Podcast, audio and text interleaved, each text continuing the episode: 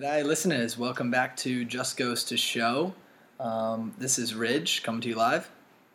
Yeah, it's been a few months, but Jack still thinks that Australian accent thing's funny at the beginning. G'day. So, good to be back. Sorry for the hiatus. It's been a long time coming, getting back in the game here, but excited to be back. Lot to cover, a lot of Premier League action that we've missed, a lot coming up, so I'm excited to get back into it. Yeah, just for everyone... You know, we do have real jobs, right? We got to pay the bills and keep the lights on somehow. So, if you're trying to help us make this full-time, you'd like more pods, direct all inquiries at justgoestoshow@gmail.com. Venmo's open. But then wait till, probably midweek next week till we get around to actually making that email address. Yeah, we'll figure that out at some point. But, yeah, good to be back. Obviously, a little bit bummed that we haven't been here for a while, but Premier League's been awesome, so we got a bunch of good stuff to cover. We're going to try to get coming back here doing weekly recordings on Mondays. Yeah, Monday nights, and then get you content Tuesday mornings. Yeah, out by Tuesday morning, maybe late Monday night. So at least each week, doing some weekly recaps. We got some exciting stuff coming up over the next few weeks here, hopefully, too. Yeah, we'll come to you with some Boxing Day content. Obviously, there's a flurry of games here over the holidays. We got, and keep your eye out for some midseason awards as well. So a lot of stuff that's, as the games come thick and fast here over the holidays, and, we don't have our full-time commitments, expect some more content. Yeah, a lot of content when you guys aren't working. So hopefully be able to fill some of that. But, yeah, let's kind of just dive right in, I guess. We got a handful of things we want to cover. We're going to talk more so broadly, not just this past week here, since we have a lot to catch up on. We're going to kind of give some of our impressions so far of the season, which teams have been overachieving, which ones underachieving, some storylines, things like that. Where do you want to start, though, Guy? Yeah, let's just start referring back to our beginning of the season pod in terms of what was, what we kind of predicted and foresaw with the season and what's been happening so far. I'd just like to take a quick moment to say that Arsenal are performing quite well in the table, as predicted by yours truly. Unai Emery is turning out to be a legit coach, proving himself in the Premier League, which is brilliant.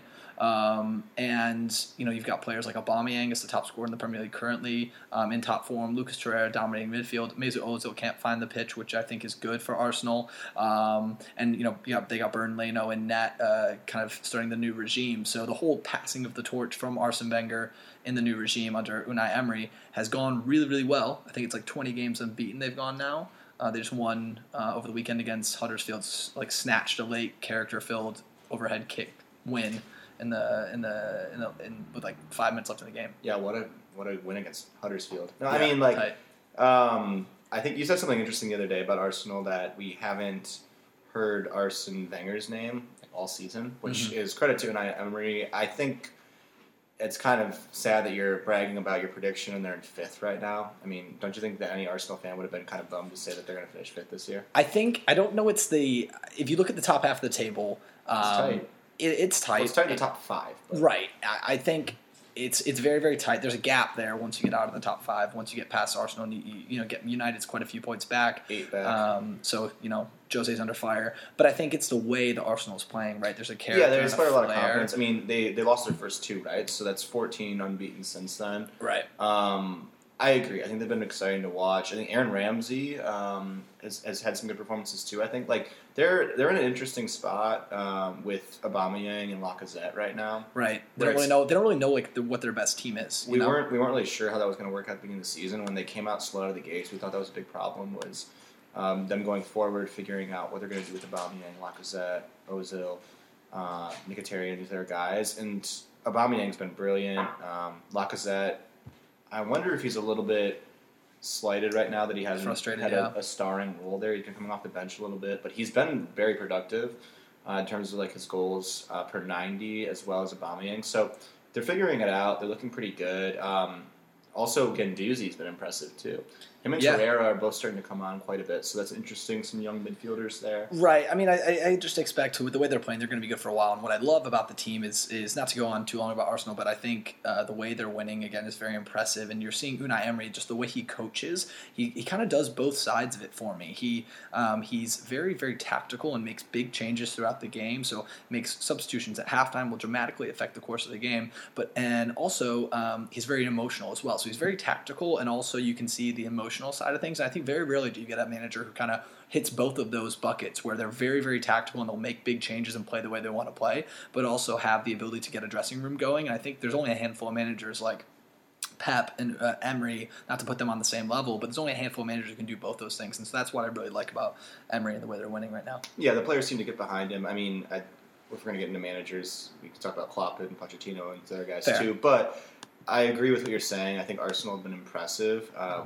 We could talk as well. So my team that I was kind of, I don't know why we built this little rivalry between these two predictions going into the year, but with new managers, I was bigger on Chelsea. They are above them in the table, level on points, but a little bit higher in the goal differential. So I think Chelsea have been impressive as well.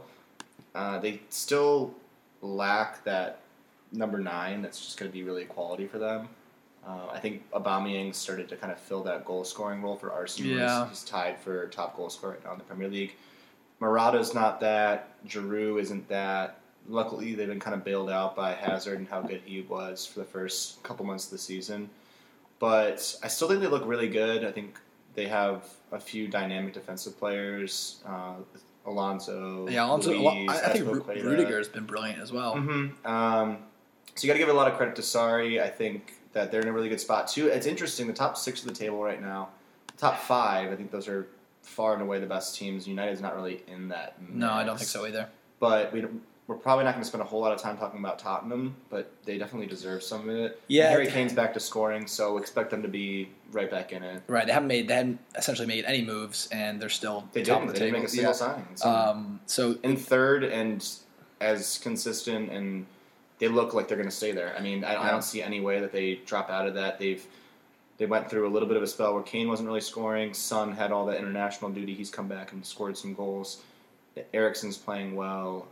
They had some defensive injuries as well that they've come through. So Hugo Lloris had the drunk driving incident. Yeah. So they go through a lot, and they're sitting at 36 points ahead of Chelsea and Arsenal. So and the win this past weekend for Chelsea over City was, I mean, an absolute statement win. Right. So humanized City in my eyes, and because I just didn't think that was going to happen, you know. So 16 matches in the season, Liverpool haven't lost. City just got their first. Yep. So Liverpool sit up a point above them. Do you think that City look vulnerable? Do you think that they are still this clear favorite? What are your thoughts with them at this point? We're almost halfway through. Yeah, I still think City have the upper hand. I think the depth in the squad rotation is in their favor. I think the deeper run City, I think, really have their eyes on the Champions League this season, given the lack of finish losing to Liverpool in the quarterfinal last season. I think they've really got their eye on making a deeper run in the Champions League, and I think ultimately that could be their undoing in the Prem. I think the deeper run they make, the less likely they are to really, really come on top in the Premier League. Whereas Liverpool kind of have the opposite angle. They were in the final of the Champions League last season. I think this season they're really, really gung ho on winning the league, and so I think it's going to be interesting to see how their priorities go on later in the season, but I still fancy and I still reckon City to win both, if not at least the league, just given the depth of rotation and who they bring off the bench, and once Aguero's back in full fitness consistently. They've just had a couple. I mean, I think back to the Liverpool-Everton game, like the Merseyside derby, when Pickford puts that ball on the bar and then Origi scores, like, you know, kind of fate has smiled on Liverpool a little bit so far. They've obviously played well, but you look at the goal differential still in City's favor by quite a mile. So it is. I'm going to get into Liverpool a little bit later, one of our later segments, but just one point on City here.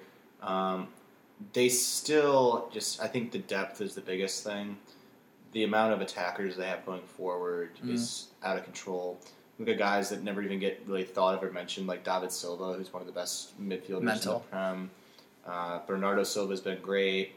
Mahrez barely has a place there. Sané. Sterling has been maybe the best player in the Premier League so far this year. Yeah, their worst probably rotational midfielder is Phil Foden, who just signed a 5-year extension. He hasn't really played much for them, but he's getting so much buzz. And then they're defensively, they're as good as anybody. I think Mendy's injury issues are a little bit of a concern. I think they lose a little bit when they have to go to Delph or someone else at left back, but it doesn't really worry me too much. I do think, though, it is interesting that Chelsea broke them down, and it's going to be a really tight race, I think. So those are 3 points that matter quite a bit, and they kind of keep Chelsea and Arsenal, 8 points back, so they're not totally out of that. So there's still kind of five teams in that hunt, but we'll see how that unfolds. It's still early. It's just interesting to look at City. I think that they're probably just as good, if not better, as they were last year, but I think they have more competition to deal with this year. I don't think they're far and away the best team like they were last year. Yeah. So we've got Jack's gloat's Arsenal. Chris's gloat is Chelsea being above Arsenal on the table. And then our City human, the answer is yes, but we still fancy them to win the league. Yeah. So we're going to get into a little segment here, kind of catching up here. Jack and I, we've known each other for a long time. We always like to do a little guessing game and some trivia, things like that. And so I pulled up so far through the 16 Premier League games right now, the top 10 rated players based off of who scored. If you're a fan, you might have seen their site or Twitter before. Recommend following. They do some pretty decent player ratings, pretty accurate. So what I'm going to do is I'm going to give Jack, I'm going to give him 60 seconds and see if he can name every player here in the top 10 so far. I'm not going to give him any clues in the 60 seconds. We'll see if he can get them. There's probably one, maybe two that are going to be tough. And I'm going to set a timer here. You can get as many wrong as you'd like. I'll say no and I'll say yes, and we'll tally them off here. So your 60 seconds starts now. Okay, I'll say Sterling's the top rated. Yes. Mo Salah. Yep. Eden Hazard. Yep. Aubameyang. No. Richarlison. No. 43 seconds. Wow. Sané. Yes. Wilson. No. You have Fraser. 4 so far. No. Mane. No. 28 seconds. Jesus. Pressure's on. There's 6 left. Glenn Murray. No, start guessing more. Wilfred Zaha. No. You're panicking. We've got Anthony Martial. No. You're missing some easy ones. Oh, this is a terrible performance. Who's on Sid? Yeah, Chelsea. Harry Kane. Yes. 3. Dele Alli. No. Christian Eriksen. 2. No. 1. Time is up. You got 5. That's way worse than I thought. I thought you get at least 8. All right. There weren't other City players, were there? There were multiple. Jesus, 3. I blame CTE. I've had concussions. Okay, they're real. This is a bad performance. I'm sorry. They're real. So I'm going to go through all 10 here. Shout out Will Russell. Top to bottom. You got 5. So you got number 1, Sterling. Dang. I got rattled when Aubameyang wasn't on there. Yeah, that was interesting. Number 2, Eden Hazard. Got it. Number 3, Sergio Aguero. Did not guess him. That's trash. He got 8 goals and 4 assists. Who scored? Who's running? Who scored? He's been great. Number 4, Mo Salah. Got him. Yeah. Number 5, Leroy Sané. Got him. So you got 4 of the top 5. You didn't get any of 6 through 10. Well, I'm a top 5 guy. Number 6 was, you have 2 City players left there. Who do you think they might be? In the top? In the top 7. 6 and 7 are both City players. Well, based off this, it's got to be forwards, right? So Bernardo Silva? No. David Silva? Yes. And Fernandinho? Yes. Those are 6 and 7. Number 8. Well, number eight is a Liverpool player. Van Dijk? Yes. Number 9, Wolves player. Doherty? Yes. And then number 10 was Harry Kane. You got him too. All right. See? So you got 5 out of 10. You got 4 of the top 5 at number 10. Doherty was the one that I don't understand the rating scale on who scored. It's a little bit CTE and who scored. It's probably pretty decent. I think that they do a fairly good job. It's kind of impossible to be perfect on these types of things, but not very good. Maybe we'll quiz me next week on something else, but yeah. I thought that was something fun we could do. All right, cool. Let's get into some overachievers here so far this season. Yeah. You can start. Let's do what we're going to. We each got 2 clubs and 1 player we're going to pick for our overachievers. Yeah, so my overachievers, I'm going to stay consistent with my Arsenal viewing so far. We don't even talk too much about them, but any players you want to highlight? Because I know you talked to me about. Scuttle me along. No, so there's in particular, I'm moving on from Arsenal. I think Lucas Torreira in central midfield is absolute class and one to watch. I've also been impressed with the play from Alex Iwobi. I think he's taken a step up this season as well. But continuing overachievers, this next one is I hate saying it because I saw them in the championship last season. It's Cardiff City. And I don't rate Cardiff. I don't respect the kind of football they play. I don't like Neil Warnock. I don't think they're well coached. I don't think they have that great of players. But somehow they're finagling their way. I believe they're in 14th right now. They are. Yeah, they're in 14th. So if you look at the table, there's a really big drop off between 13th and 14th. 13th is where Brighton's at. They're on 21 points. Yeah. 14th's Cardiff. They're on 14 points. So it's 7 points back. But I would agree that if we're talking about expectations coming into the year, 14th for Cardiff is far and away better. It's shocking because they, given the type of football they play, they hoof the ball long, and I'm talking hoofing it long, and they've got Callum Patterson up top who does a bunch of Fortnite celebrations, and then they've got essentially, I mean, they've got a couple big defenders. They're not a Premier League team. No, they're not a Premier League team at all, and so it just goes to show you, to be honest, just goes to show, really when it comes to, you know, putting a team together, how far just a kind of a group rallied mentality. And for some reason, this group really plays for Neil Warnock. I'm not really sure why, but they really, really get behind him. I mean, the guy's been caught watching pornography in his office at the ground before. Like, there's, he looks like he should be, you don't like know what that is, just check on Twitter. Creepy, like Harry Potter professor. Oh, I hate him. He's mentally just turned 70 years old. Like, yeah. I don't like him very much. I wouldn't, like, apologies potion to be Neil Warnock. Wouldn't like it. But I do think that they've been overachieving. I mean, if you would have told me they were going to finish 14th, I would have told you not cool on that. So I agree with that. All right, I'll get to one of mine. But sorry, we're trying to get an ad read in here, but I think our advertiser dropped us last second, so... Yeah, last-minute bail from our sponsor here. Maybe we'll throw in one. Cutting funding short. We'll throw in one for free, who knows. Anyway, okay, so I wanted to save this until we actually got into our overachiever category. Well, my last player who I think is let's do players after. Let's just do teams first. Yeah. I mentioned them a second ago, but I wanted to get in, like, the actual category, you know, trying to be organized and stuff here. So I wanted to talk a little bit about Liverpool. I know you mentioned City. I think Liverpool... We both talked about them as being a top two team, I think, at the beginning of the season. Yeah, we had Liverpool and City for sure. There's Liverpool and City were the top two, obviously, and I think Liverpool have definitely exceeded expectations. 16 matches played, 13 wins, 3 draws. The thing with them this year is that's really interesting. Last year, they had that Champions League final team. They had a really good Premier League season, and the story was Salah... especially, but then also Mane and Firmino, those three. They had Coutinho for half the season, and then he left, and they were still so dynamic going forward with those three. Yep. And Salah has been a little bit down, but quietly after his last couple goals, he had a hat-trick last week. Yeah. He's now tied for the lead with Aubameyang, goal scored. But the thing is, Firmino, Mane, they've been not quite themselves. Shaqiri stepped in really well, but I think the biggest difference right now is defensively. Yeah, they are absolutely unbelievable. They've given up 6 goals in 16 matches, and that's less than City, yeah? Yes, City have given up 9.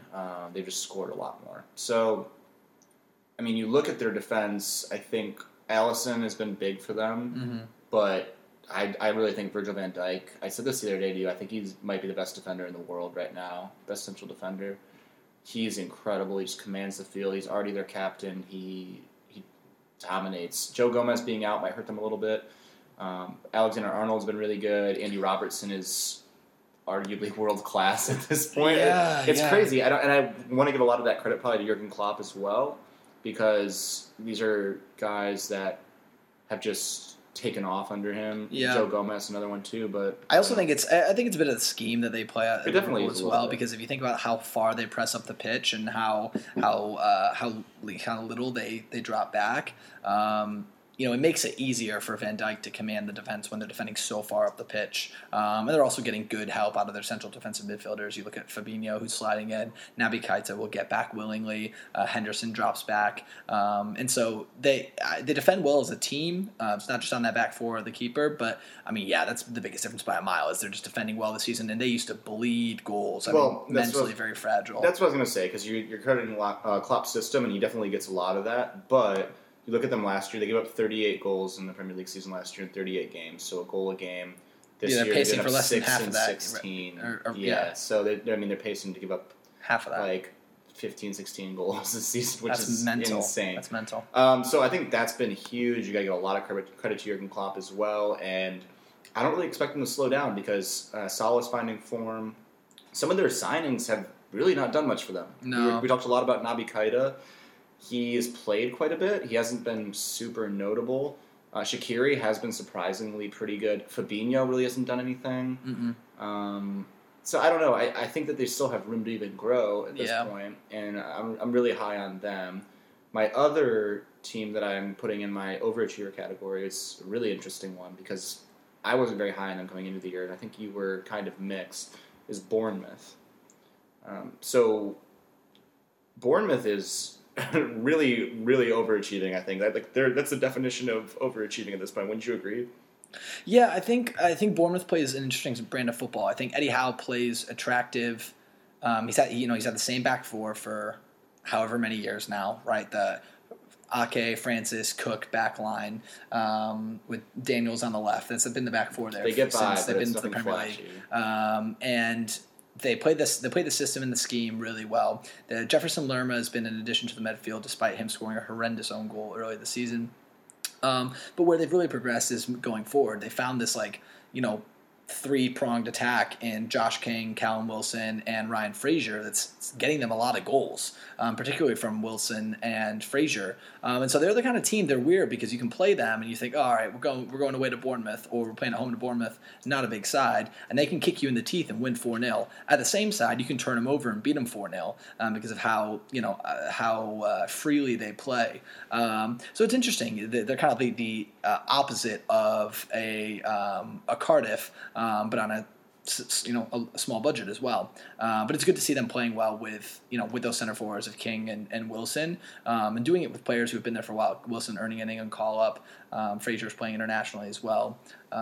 So it's hard to dislike them, but it's also they just feel too small to really get behind, right?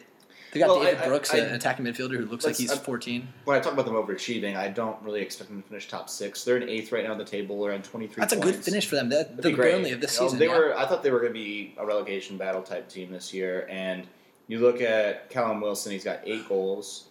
And Ryan Fraser has 7 assists. Yeah, it's mental. Which is, Ryan Fraser, who is this guy? He came out of nowhere. Yeah. They're really fun to watch. They've scored a lot. Wilson has been a revelation. If anyone plays Fantasy Premier League, he's a must-have right now. Yeah, don't have him, but I'm mad I don't. Yeah, you should. But they're pretty fun. Eddie Howe has been one of those guys that has gotten talked about a lot for bigger jobs for a couple of years now. Yeah, you got to think. I think this is the year he's probably proving that discussion, right? Yeah, you got to think that this season, if they finish top 8, you got to think that United fired Jose and come running for Eddie Howe. That'd be an interesting face. That's my early take. That just came to me. That's interesting. I haven't really thought about that, and I think that it. Or Palace. I would love Eddie. I would love Eddie Howe at Palace. He's not going to go from Bournemouth to Palace at this point, which is pathetic. We'll get into them in a second, but I agree. I think that Eddie Howe has been his stock is rising quite a bit. Callum Wilson is going to be playing for England here. Yeah, he's been getting called. I think it's an interesting team because you look at them top to bottom, and I really don't think they should be where they're at right now. Yeah. So you got to give a lot of credit to the manager in that case, I think. Yep, absolutely. So let's pivot then to our bigger overachieving players. Mm-hmm. Want to highlight a former Crystal Palace, now at Brighton scum, Glenn Murray.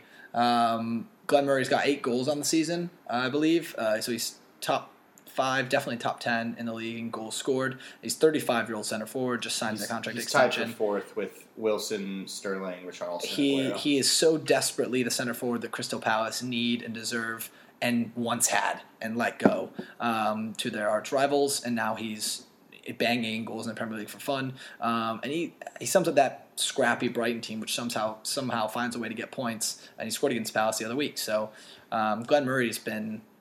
to get 8 goals where they're at in the table with not an attractive brand of football, very different than Mitrović, who's a bit of a bigger name, who's got 7 goals.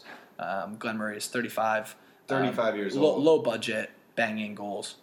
Yeah, 35 years old, 8 goals is an incredible return. The only guys in the league right now with more goals than him are Salah, Aubameyang, and Kane. Yeah. So you look at that and you think about 35-year-old Glenn Murray who's making a fraction of what they are against or playing for Brighton, a smaller club with not a whole lot of support there. And 8 goals is incredible. Well, he does take the penalties, so I'm sure that's going to factor in there. But That's a good one. So does Aubameyang. Yeah. No, so does Salah. No, he doesn't. Milner does.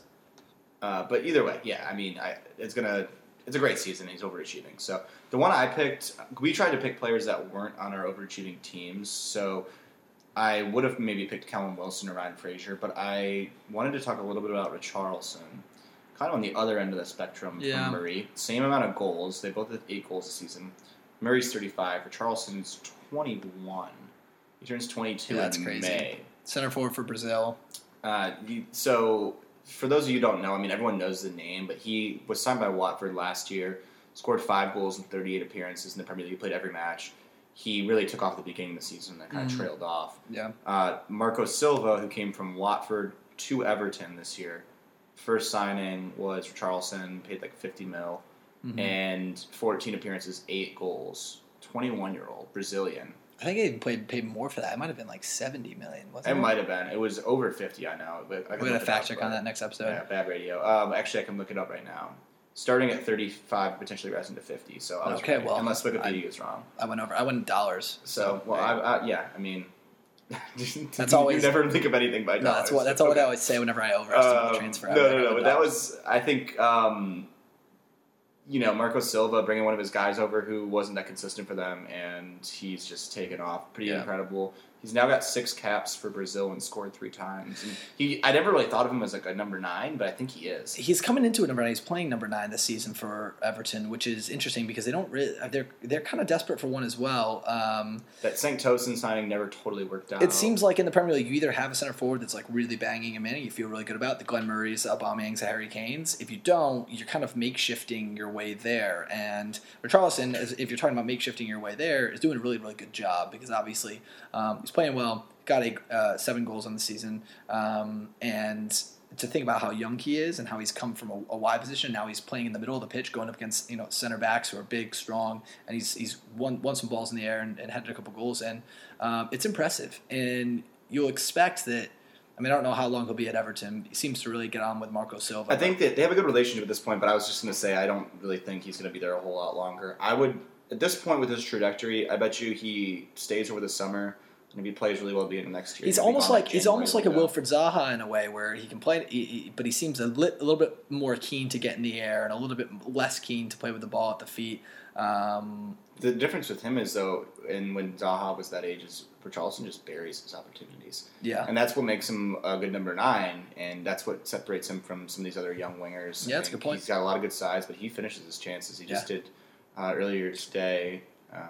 Against Watford, and he doesn't really miss a lot of those opportunities. Yeah, fair play. He's definitely having a good season. It's interesting to see kind of if that continues. And Everton are in a good spot too, so I wanted to kind of mention them too because I think they're performing very well with Silva. Let's hit a couple underachievers. We're wrapping up here pretty soon, but you go ahead. We got a couple of teams underachieving, and then one or two players we wanted to talk about. I've got the biggest one just to throw it out there again. Painful to admit, Crystal Palace. Crystal Palace have the 9th largest wage budget in the league. Oddly specific there, but Palace are someone who I'm actually going over to see here on the 22nd, going away to the Etihad to see them get absolutely throttled by City. Probably will be ugly. It won't be. Yeah, it won't be a good game to see. But Palace away is always a good time out, a good day out. But I've just been really, really disappointed with Palace. Obviously, we have absolutely no center forward, and it's just appalling that we don't have one. Christian Benteke injured, even when he was playing, didn't look good. Connor Wickham, he's always injured. He scored an overhead kick today in the U23. You've got Glenn Murray banging. Yeah, got sent off. You've got Glenn Murray banging him in for Brighton, which makes it all more painful. You've got guys on loan banging goals like Freddie Ladapo in League 2, League 1, and so it's just frustrating. But that's the most annoying, and I also think like Luka Milivojevic has been really disappointing as Palace captain. I love Luka as much as the next guy. He's kind of that gritty central midfielder who gets stuck in, win a tackle, and also play a ball out wide. And I think Luka's been really poor this season as well. He was very good for them last year. Came on brilliant, leading goal scorer. Won the captaincy. He was brilliant. Aside from Wan-Bissaka playing well above what anyone thought was possible and absolutely probably being the best player Palace has had this season. And Wayne Hennessy kind of coming back to form. Wayne Hennessy until the last couple of weeks, yes. Palace's backline has looked weak for goals. Sakho and Dan Sakho committing some crucial errors early on. Tompkins. And I think, look, here's the thing: we're gonna spend more time on them than we should. Just because we're biased, we like them. That's how we support. We watch all their matches. They made a few signings this summer, which we felt pretty good about, but we knew we needed another forward. Jordan Ayew is not the answer. We knew that. No. We also follow Villa. He was bad there. He's not the answer. Christian Benteke can't stay healthy, and when he is healthy, we don't really know what he is. But you look at these other signings that they made. Ayew, bust. Kouyaté, I haven't really seen much from him. Max Meyer has shown flashes, but he hasn't really gotten a lot of consistent playing time until recently. So the midfield's a little bit of a mess. They have no center forward. Wilf and Townsend, we're really only good at those wide positions. Wilf, Townsend, Bissaka, Patrick Van Aanholt can be good. And I think that one of the, most mind-boggling signings that Palace made was spending so much money on Mamadou Sakho. I think he's a liability defensively. He's way too much for a defender. Yeah, I think with obviously if Zaha has to play out of his mind for us to get any points, if he doesn't, if he's a normal human for a match in a sense where he doesn't get a goal, which isn't necessarily always going to be something he can do with the way he gets kicked about the pitch, we struggle. And so it's been a frustrating season so far to see ourselves so bottom, low in the table. It's been frustrating. It makes you question whether or not Roy Hodgson can grab the team by the loins and kind of pull us out of this relegation scrap, which we seem to find ourselves in. So we'll find out. Yeah, so we are going to cut real quick to an ad read. We did get the sponsor back on board here, so we'll be right back in just a second. Grooves in the neck designed to create a swirling vortex of superior taste. An unprecedented way to enjoy your favorite light beer. Miller Lite. Great taste, less filling. Back to you, boys. All right, thank you to our friends over at Miller Lite. Excited to try out that vortex bottle. All right, we got a couple more underachievers coming at you. I'll go with one of my clubs here, a team that I talked about in our preview pod, expecting them to be pretty good because I just trusted them at this point, and it turns out they're shit because they're not a good club. No. And that's Burnley. Yeah. I kind of just had faith in Sean Dyche. I thought he was like the next big thing, and I wanted him to be at Palace. And we watched them play Palace a few matches ago and just got shellacked. I don't know. We always knew this team wasn't very good, right? No, it's interesting. It's as excited as and as high I felt about Sean Dyche coming into the season based off Burnley's finish last year, getting into the Europa League. I kind of felt the opposite about Eddie Howe, right? So I wasn't thrilled about Bournemouth's chances. I was excited for Burnley coming into the Europa League, and now it's the opposite. I'm Burnley, I feel like, is exposed. They have one-dimensional, one way of playing. Chris Wood, Sam Vokes up top. They're both 6'5" center forwards. They launch it into them. They've got Tarkowski and Ben Mee at the back. When Tarkowski's been out injured, former Oldham center back, they've conceded buckets of goals. He's been pretty good. Him and Goodmanson have been the only really bright spots on that team. I just think that they're a very one-dimensional way of playing, and teams now. With the how much more dynamic you think of all these teams that are playing playing with the ball on the deck, like even Wolves and Fulham, these teams are getting promoted who are playing the ball on the ground fast, quick possession, and then teams like Burnley, I think you're just going to see more of them fade away, and so they're really struggling this season. Stuck in the dark ages of football, and so down to South America. And so I think Sean Dyche either needs to invest in the team and start to get a little bit more expansive, or they're going to find them. He'll be. I don't know if it's years. The Sean Dyche to invest in the team. He'd probably be throwing around a little bit more money if he could. I would also see them like to get a black player, maybe. They are a little white. They're super white. I don't think anyone really talks about it, but I think their entire team is white. Yeah, it's a little weird. Someone fact check that for us. You can tweet at us, but just goes to show. If you know of any black Burnley players, aside from Aaron Lennon. And does he play for them right now? He does. Obviously, Aaron Lennon dealt with... I'm pulling up their roster right now. Bad radio. Aaron Lennon and... Let's see. This is pretty bad. Bad radio. I think that's it. Dan Aguirre. I don't know who that is. That's it. Out of they have 25 players. I don't know if Burnley is a really white place, but I don't feel like it's really reflective of the local population. I feel like that's not good. Yeah. I don't want to read too much into it. But anyway, Sean Dyche... let's change the tactics a little bit and hopefully sign some colored players. Yeah, let's just get some diversity in the mix. Clearly, please. This isn't working. Right? Yeah. Yep, get some female trainers, some female people on the sidelines. Let's get out of the political quickly shift gears. Then let's talk a little bit about another underachieving team, Fulham. Mm. They're in 20th. Yep. That's not good. Dead last, despite Mitrović with 7 goals. That's not good. They have fired their manager. Yep. They have replaced them with the Tinkerman. Yep. Claudio Ranieri. Who's got a Premier League title under his belt. I like Claudio Ranieri. Good hire? I think so. I like this Fulham squad. Mm. They are currently in 20th. How much do you like them? I think they'll stay up. Okay.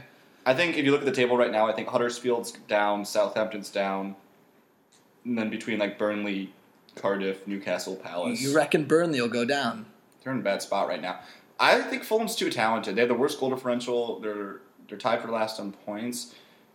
I just like a lot of the signings they've made. I think Mitrović has been producing really well. A lot of teams at the bottom of the table don't have a forward like him. I think that if they can get Schürrle going, they have Tom Kearney's very good. Jean-Michael Sarri. They're just... Sessegnon, obviously. I think they're just too good to go down. And I think Claudio Ranieri's going to figure it out for him. I hope so, because I feel like it'll keep the quality of the Premier League high. I know Craven Cottage is a brilliant ground. It's awesome. It's really fun. But I don't feel as good as you do based off their play. I don't feel great. I put them on underachievers. Their weakness is on the back is on the back half of their pitch. If you look at, they've got players like Dennis Adoy. They've got, I think, Callum Chambers is getting games regularly, which is never really a good sign because Arsenal elected to go with Rob Holding instead of him. And so I think they've got some. I don't know. I just think they're a little bit liable defensively, but I think they don't have a good keeper. They're playing. I think Sergio Rico is getting games in. They're rotating out keepers. They really, really lack some defensive stability, and they try and play very expansive football and try and play the ball quickly. And too often, I'm watching them play, and they lose the ball about around midfield from a pass out the back, and then they get counterattacked. And so it'll be interesting to see whether or not Ranieri adopts what he played at Leicester, where they throw the ball into the flanks and run onto it because they have the speed. He doesn't have the Vardy. Mitrović isn't Vardy, but I think it'll work. Kamara is quite similar to Vardy, to be honest. And Sessegnon's got a lot of pace. Schürrle's still got a little bit of pace. So I think if they change the way they play, they'll be all right, but I just haven't seen that. Is Jean-Michel Sarri his N'Golo Kante then? Perhaps. Yeah. But Ranieri hasn't been there for that long, so we will give some time to figure it out. All right, let's get into the biggest disappointment probably, and then we're basically done here. So... You can lead in here. Yeah, biggest disappointment so far this season, I think, is... I mean, it's Manchester United, but I think more importantly, it's Paul Pogba. Wildly disappointing in terms of his output. There's obviously the massive feud with him and Jose Mourinho. Jose Mourinho calling him a cancer to the locker room. The whole situation at United is not good right now. And I think with Paul Pogba, he's the most expensive transfer into England. Yes. And correct. He, therefore... one would say, should be the best player in England. He is... Yeah, I mean, it's bad. He's not even playing. He's not even in the top 20 at this point. I could name 20 players who are playing better, and I would rather have my team at this point, given the off-the-field issues. Talking about form, sure. I agree. I think overall, Manchester United's the biggest disappointment this year, probably thus far this season. I think Pogba's a big part of it. I don't want to put all the blame on him, but it's a big part. And he's your most expensive player. Lukaku's also been trash. I mean, the GIFs been hurt a little bit, but Lukaku's been bad. And Jose has kind of lost the locker room. But the big issue with United right now isn't that they can't score. It's that they can't defend at all. Yeah. Lindelof is bad. Right. But Mourinho's complaining about all these defenders that he brought in. I think Mourinho is at the end of his career, and I think he's salty, and I don't think he has the innovation or the patience to lean in with some of his players or manage some of the personalities that he once had. I don't know why they're scared to get rid of him. I mean, back in the day, Mourinho used to have all these personalities that he would mastermind and a lot of players love playing for him. Oh, I remember Eden Hazard came out a couple months ago and said that if he wanted to play for another manager that he'd already gone to, he'd like to go back to Mourinho. Right, so I mean, you got players like Hazard, you even got the Didier Drogba's back in the day. But the locker room's great for a time period, and then it goes to shit. Right? Yeah, it's a bit explosive at this point, and so I think United's been... I think Mourinho and Pogba probably both got to go at some point. I think one of them's got to go to start. Well, I just think you've got to... I think the club's got to decide whichever way you go, right? You get rid of Mourinho... You let Pogba play under a new manager for the rest of this season, see how it goes, and then maybe ship him this summer. Yeah, I think that's... But I think that Mourinho's got to be gone at this point. Yeah, and that's why I reckon Eddie Howe Come the end of the season, they're going to make a ridiculous offer. They're going to pull David Moyes and try and reinvent their future with a new young manager, and it'll be Eddie Howe. And so that's my take. Yeah, so speaking of Mourinho, he's on the hot seat. Any other coaches on the hot seat? Any managers here you think might be gone? Let's say before the end of January? I mean, maybe December, because if you're bringing a new manager, ideally you want to give him some time in the transfer window. Yep.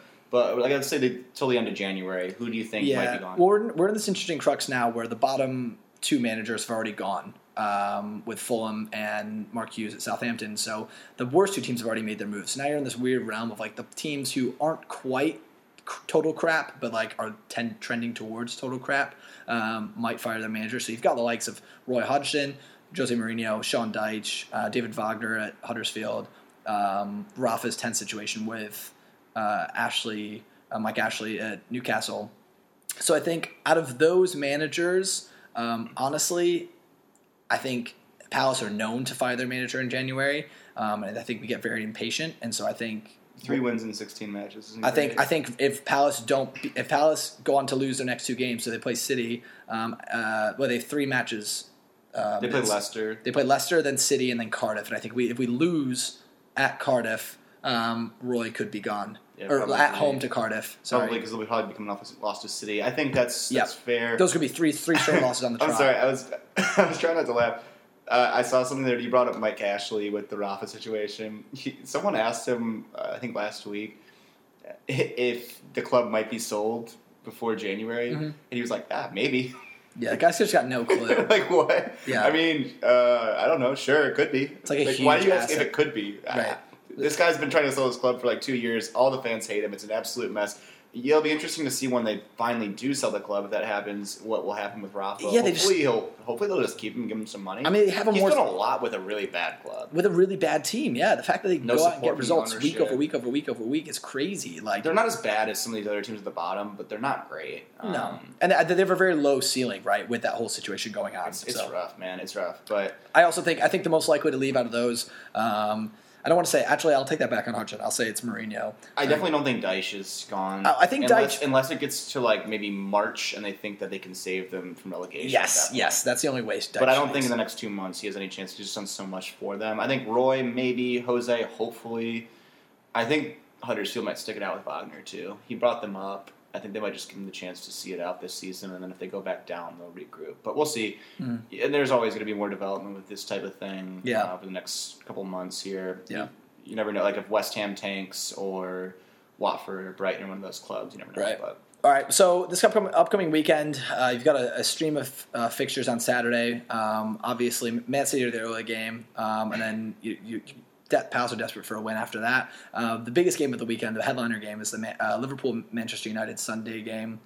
So tune into that. That could get ugly. Honestly, I wouldn't put it past Jose to pull some crazy magic out and find a way to hand Liverpool their first loss of the season. That would be crazy. He'd probably earn at least a month back at his job. And so that would just be nuts. But he has a knack for doing that kind of thing. Yeah, he does. That'll be a good one to watch. I mean, it could be really ugly, or it could be a really big win for United, or points for United. So last thing we want to talk about, anything on your Premier League Christmas wish list, Jack? Yes. We're in this holiday season here. Yes. Let's go for it. I have an idea of what might be the top. VAR. Oh, that was not what I was thinking you were going to VAR. I think... Ugh, I hate VAR. I don't like it, if I'm honest. Like, I'm asking for it. I don't like it. It's one of those Christmas... It's like asking for socks. It's like asking for a drone, you nerd. I honestly, when I'm thinking about VAR, it's, obviously Rafa just came out this weekend and said, we need VAR, referees need help. There have been so many decisions this season, which every single time now, it's just a matter of time. And I just want to get past this whole, do we need VAR? When do we get it? When do we not get it? I just want to get past the whole debate of like, when are we getting VAR? When are we not getting it? What are we doing with it? I just want to have it, get better at using it. Pep said it himself. Obviously, the referees need help. It's going to make the game better. And the only way we're going to... Well, it's coming. Yeah, exactly. The only way the league gets great at dealing with it is by putting it in. And then, the talking points are going to be similar, but at least we'll have some more clarity because people will look at it a second or third time. And so I'm kind of sick of the whole debate. VAR's nerdy. I want to apologize to drone owners. My brother has one. It's kind of cool. We were flying it. Apologize to your brother? Well, just to drone owners. He's struggling in fantasy prem. No apologies to you, John. No, John, shout out. Hopefully you listen to this. You probably won't. Yeah. But, no, I hate VAR. I'm sorry. I think it's on your Xmas list? We did watch it play today where they were talking about it, the Watford-Everton match with that offsides by Walcott. And, right. You know, it would help things, but it's just like, ugh, you know, I'm a former baseball umpire here. I like man over machine. So I call my own strike zone. Welcome to the 21st century. I call my own penalties, things like that. Christmas list for me, since you didn't say it, hopefully a center forward for Crystal Palace would be nice. Just so desperate for one. I would. That's not a Christmas wish list. That's a Christmas need list. Yeah, that's a need. That's not a want. That's a need. That one, and then the other thing. This is more of a long-term wish, but I'm wishing for a tight title race down the stretch. I think we're going to get it this year. Last year, it was so awesome watching City, but it was just extremely anticlimactic. There was nothing to play for in the last day of the year, really. So I want a close race. I'm okay with it just being Liverpool, City, but I'd love to see like Tottenham, Chelsea, Arsenal get in the mix there. And I just want it to be interesting come April. Yeah, I guess I would ask for Palace to finish in the top 10. To be honest, I don't really care who wins the league. I would prefer it City, but I just want to be close. I want to be close. I guess. Those are fun games to watch. I'd like that. I'd also like for some English teams to make some deep runs into the Champions League, yes, because the Champions League is always more interesting when English teams are involved because, you know, it's better football. The names we all like, getting in the Champions League, and also it adds into the mix, like I was saying with the title race. So I want to see some English. Yeah, and then put a little Aaron Wan-Bissaka English call up in my stocking. We'll call it a happy holiday. Oh, that's a stocking stuffer for sure. All right, cool. Anything else? No, that's it here from Just Goes to Show. Expect an episode next week. Yep. And then just keep an eye out for some more content. Follow us on Twitter and check us out for more episodes coming soon. Just Goes to Show. Everybody's human.